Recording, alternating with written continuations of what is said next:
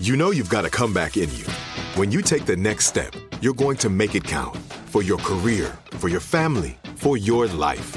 You can earn a degree you're proud of with Purdue Global. Purdue Global is backed by Purdue University, one of the nation's most respected and innovative public universities. This is your chance. This is your opportunity. This is your comeback. Purdue Global, Purdue's online university for working adults. Start your comeback today at purdueglobal.edu. Hey everyone, this is Jodie Sweeten from the podcast How Rude, Tanneritos. I've been needing a quick getaway with my family, and the 2024 Hyundai Santa Fe is the perfect vehicle to take us there. It has standard third row seating, so I'm able to pack my entire family, plus pets, in the car while also having enough room for our camping essentials. Available HTRAC all wheel drive will get us through any dirt trails, and available dual wireless charging pads will ensure we never have to worry about getting stuck with a dead phone in the middle of nowhere. Visit HyundaiUSA.com or call 562-314-4603 for more details. Hyundai, there's joy in every journey. 13 Days of Halloween is from Grim and Mild, Blumhouse, and iHeart 3D Audio. Headphones recommended. Listener discretion advised.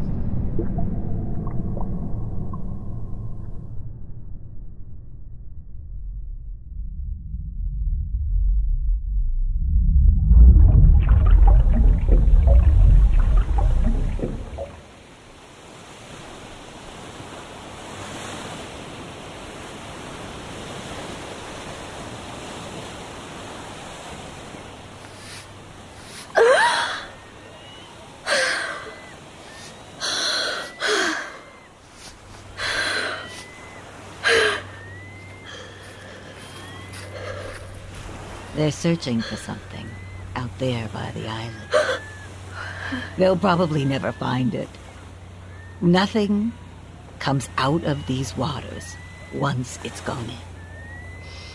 Well, almost nothing. Where where am I?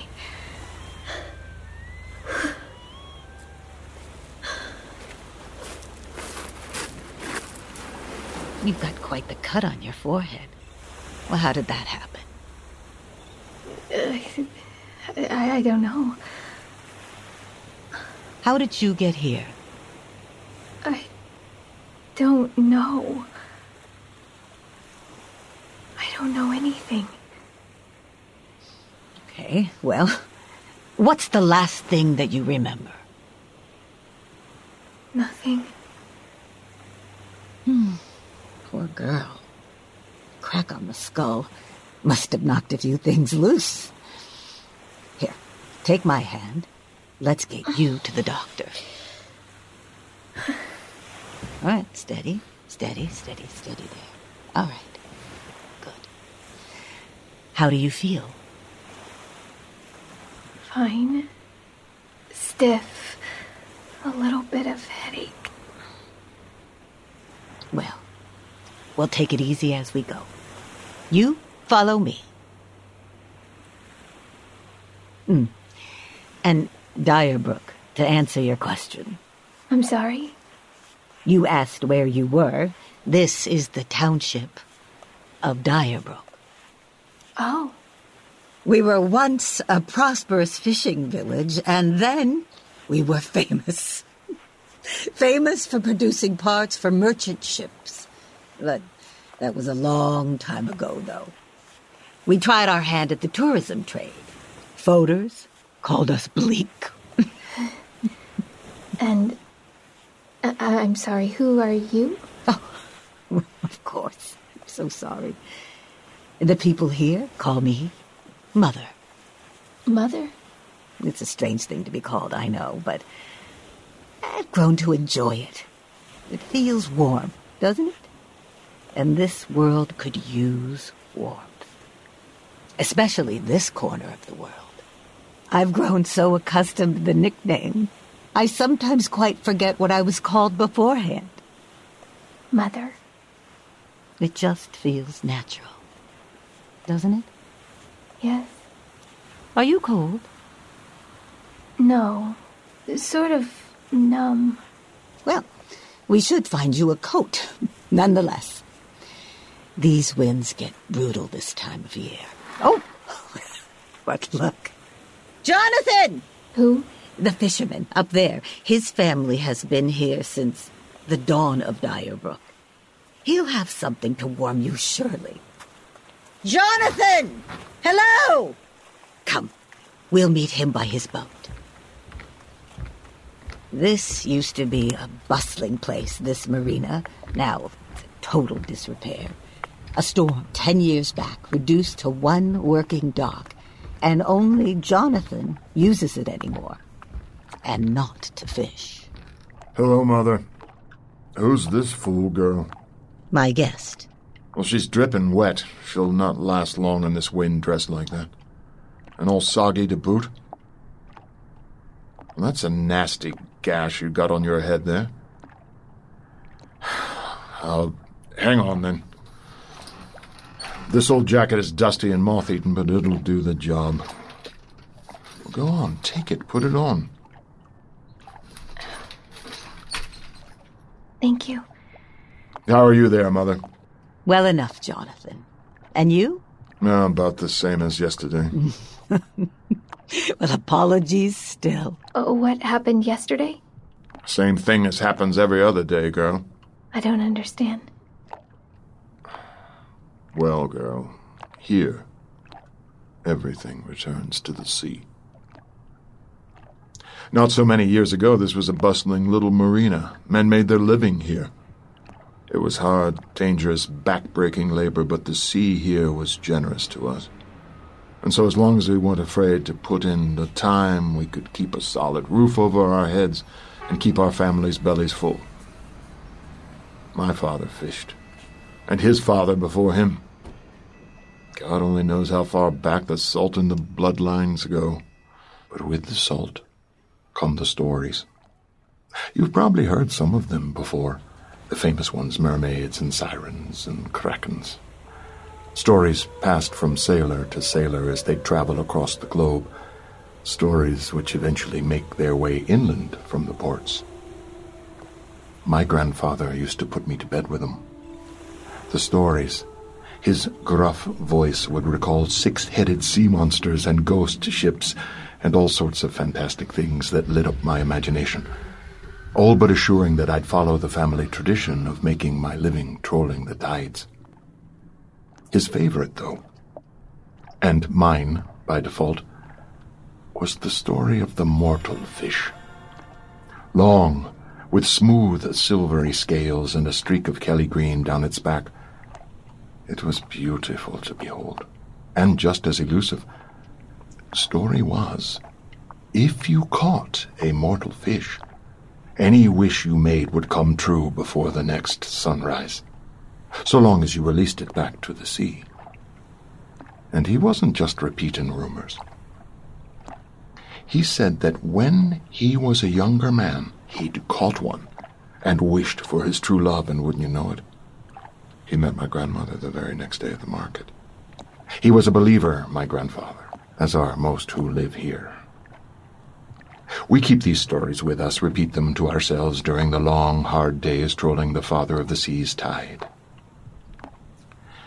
And it was just such a story that was running through my own head many years after the old man had died, as I mended nets one early morning.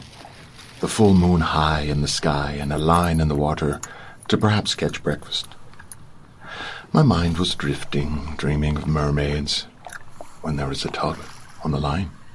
Gentle, barely perceptible. But when you make your living fishing, you become attuned to these sorts of things, gentle nudges, letting you know you'll eat that day. When I reeled it in, there, on the hook, was the most beautiful fish I'd ever pulled out of the water. It was just as my grandfather had described it sleek, silver, the greenest green streak running down its back. And what's more, its eyes seemed to reflect the dusky pre dawn light with some sort of intelligence. I don't know how else to describe it. The fish knew that I knew him. What he was. The mortal fish. Now, I was never accused, even in my youth, of being a true believer in anything, but I wasn't going to eat this beautiful creature, nor was I going to let an opportunity pass, just in case the old man had been right. I mean, even I am not above a little superstition. And so I made the same wish my grandfather had before me. Being a romantic, I wished for a great love. And I tossed the fish back into the water. I hadn't made it back to the dock when I heard the cries. There she was, off my starboard bow, thrashing in the water, as if tangled in a net. Without thought, I turned the boat and pulled her in. If I told you she was beautiful, it would be a lie by omission. The truth is, I'd never seen beauty before I laid eyes on her. Her hair was a silvery type of blonde, like moonlight. Her eyes Kelly green. Even dressed in tattered rags and soaked to the bone, she was. I asked what brought her so far out, and she said, The tide. So I asked her name, and she told it to me. It's a name I'll not repeat now. A name that will never cross these lips again. But at that moment, I was hopelessly smitten. She came home with me that day, and she stayed. She was strange and magical and mysterious. She wouldn't tell me about her past, wouldn't talk about her family, only the future. Our future. Most of all, the child that she wanted for us to have. She could describe him in great detail strong arms, and a stout trunk, like his pop, silver haired and green eyed like his mother. A dreamer and a fighter. I could see him in my mind's eye when she spoke, and I was just so happy. Entranced, I suppose. Enchanted.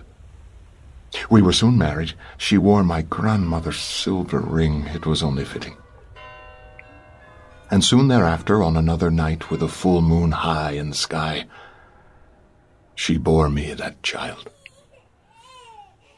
He was beautiful as well, small and delicate, but with a terrible sort of weight to him, as if he'd sink like a stone in the water. But with mother's hair and and piercing green eyes. We named him Edward after my father, though I suspect that she whispered another name to him as he slept in his bassinet. I felt complete. I had a family. Well, that should be the end of the tale, a happy dream made real, but the sea is fickle with her gifts. Over the coming weeks, my wife became restless, spoke of returning home to her father, spoke of bringing Edward with her. I told her I'd happily bring her home if she'd just let me know where home was for her. But she wouldn't meet my eye, and would only become sour faced and call me a stupid brute. It went on like this for weeks after Edward arrived.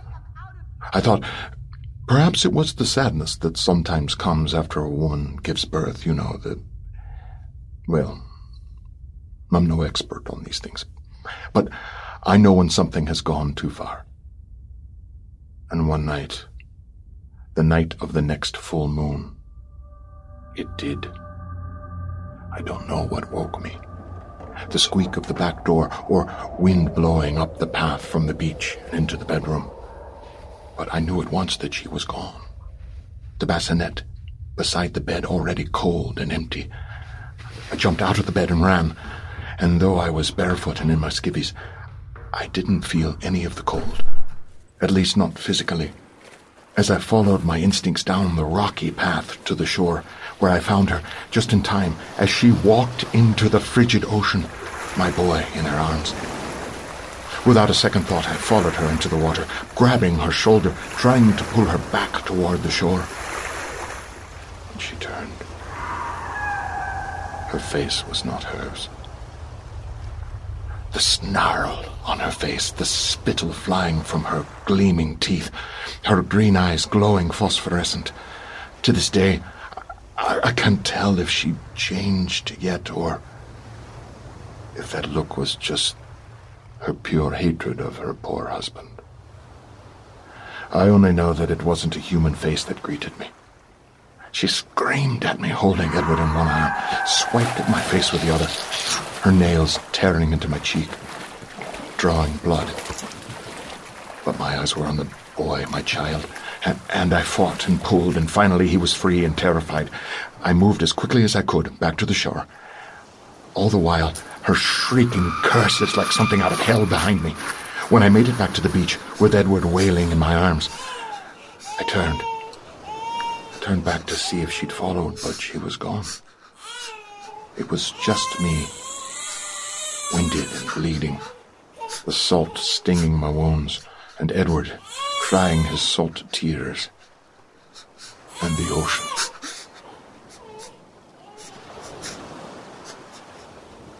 She did not stay gone. Days passed, and then weeks, but I remained vigilant. I locked the doors, kept Edward close by my side, and never out of my sight night or day.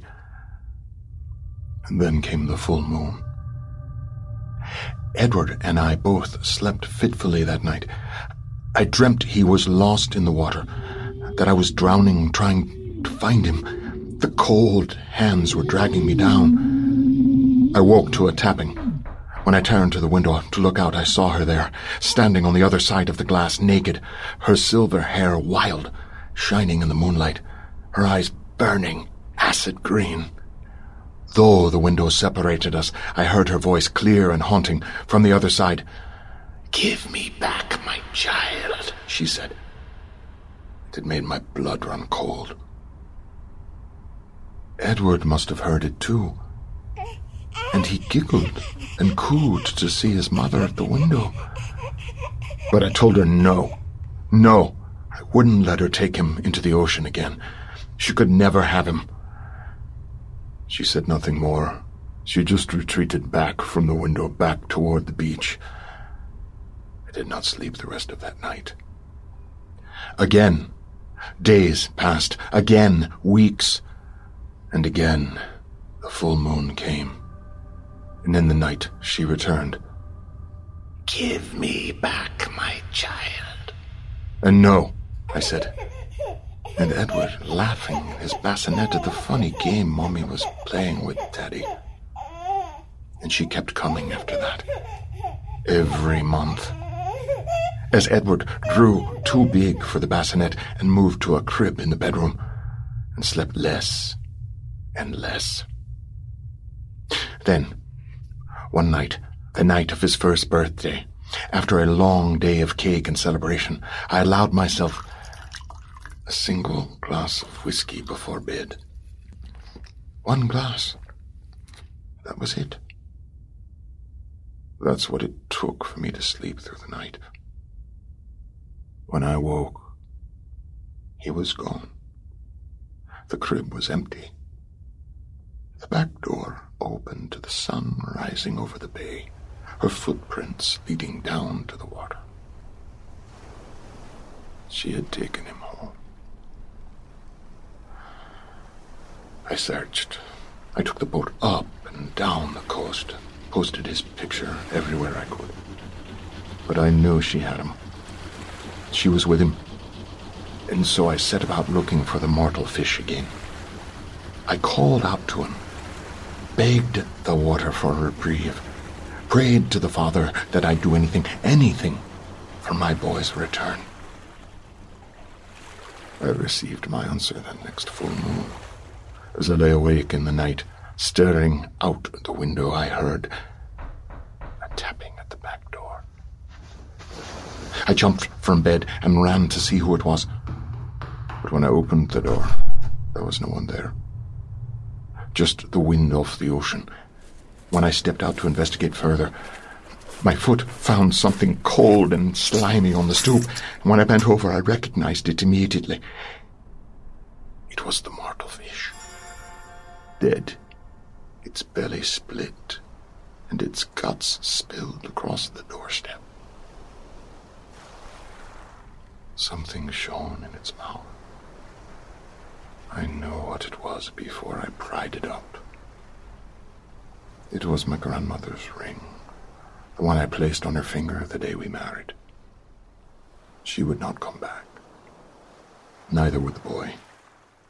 They'd gone home, and no matter how long I'd travel the sea, if I were to traverse every inch of its surface, I'd never find them.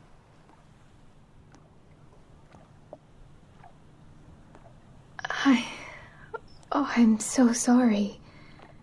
Yes, well, so am I. You'd best get moving. You're not going to get any warmer standing out here in the wind.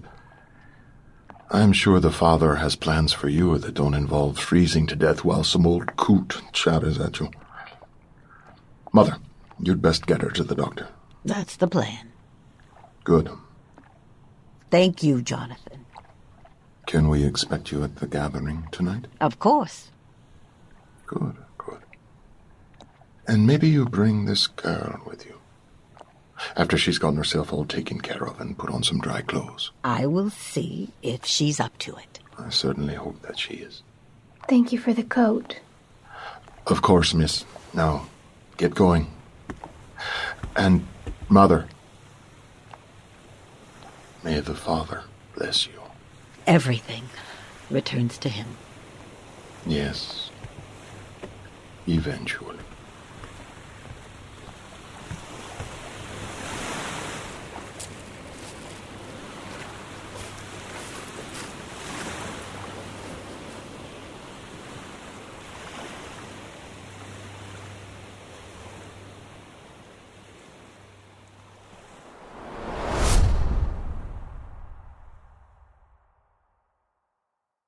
This is it.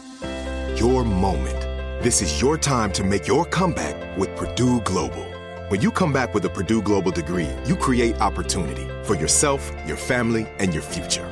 It's a degree you can be proud of, a degree that employers will trust and respect.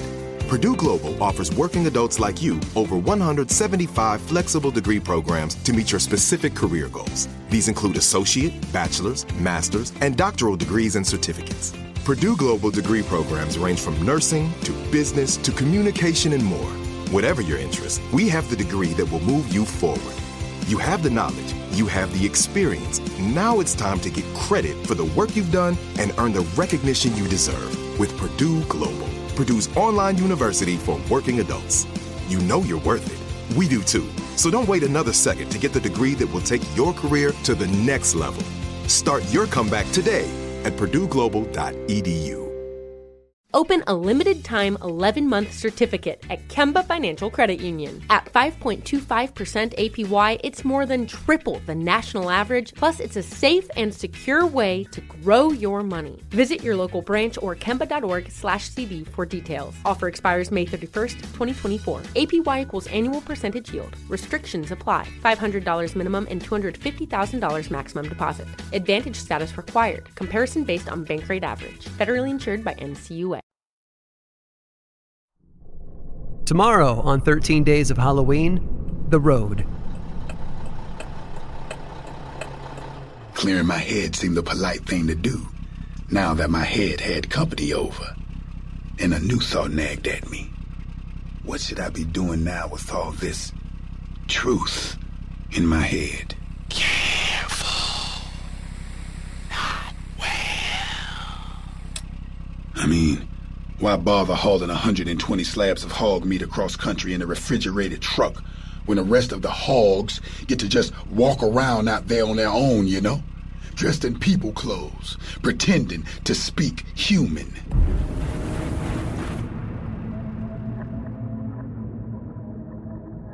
Thirteen Days of Halloween, The Sea, starring Kathy Najimy, Bethany Anne Lind, and Robin Bloodworth. Written by Nicholas Tecosky, sound design and mixing by Josh Thane, engineering by Violet Furton, Dubway Studios, New York. Casting by Jessica Luza, created by Matt Frederick and Alex Williams, with executive producer Aaron Mahnke. A production of iHeartRadio, Grim and Mild, and Blumhouse Television.